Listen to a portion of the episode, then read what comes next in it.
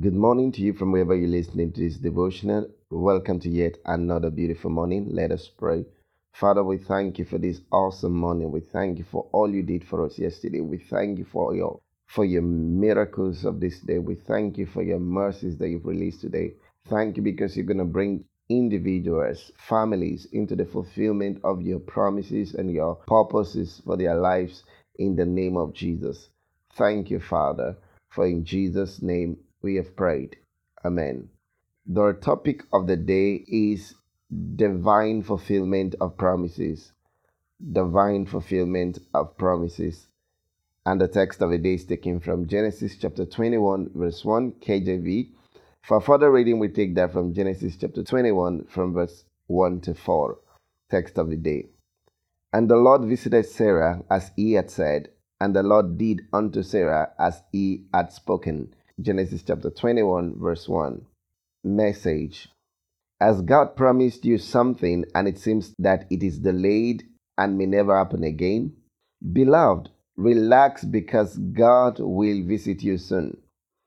Our God is not a man that would lie, nor a son of man who would repent.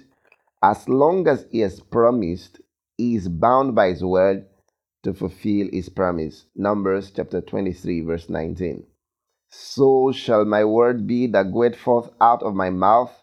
It shall not return unto me void, but it shall accomplish that which I please, and it shall prosper in the things whereto I sent it. Isaiah chapter 55, verse 11.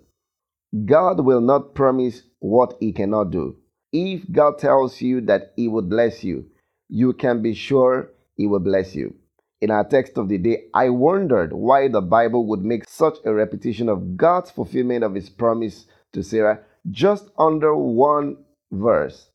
Take a look at our text of the day. And the Lord visited Sarah as he had said, and the Lord did unto Sarah as he had spoken. I believe this emphasis is to allow us to see the magnitude and the weight of God's word even in our lives. That so long as God has said anything, he will do it. The promise may be delayed, but wait for it because it will surely come to pass, though it looks delayed. Habakkuk chapter 2, verse 3. After many years of delay, God visited Sarah as he has promised.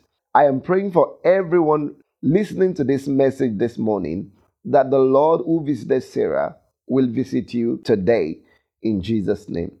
Amen. Beloved, hold on to God. Do not be agitated. God is committed to his words to you. Just as you remembered Sarah, Elizabeth, Joseph, Mordecai, and many others, he will remember and visit you today.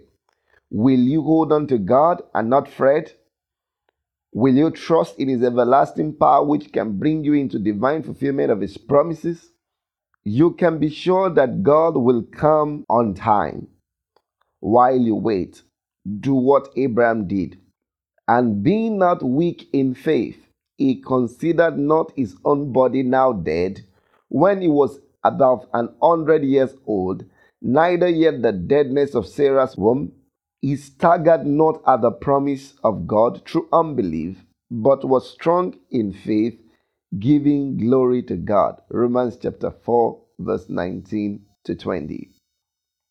Reflection the reflection of a day is taken from 2 Chronicles chapter 6, verse 15.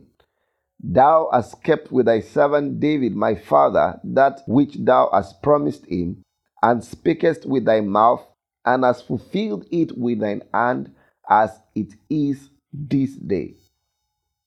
This was the testimony of Solomon concerning God's fulfillment of his promise to David. You can be certain that your case won't be an exception. God will fulfill his promises to you.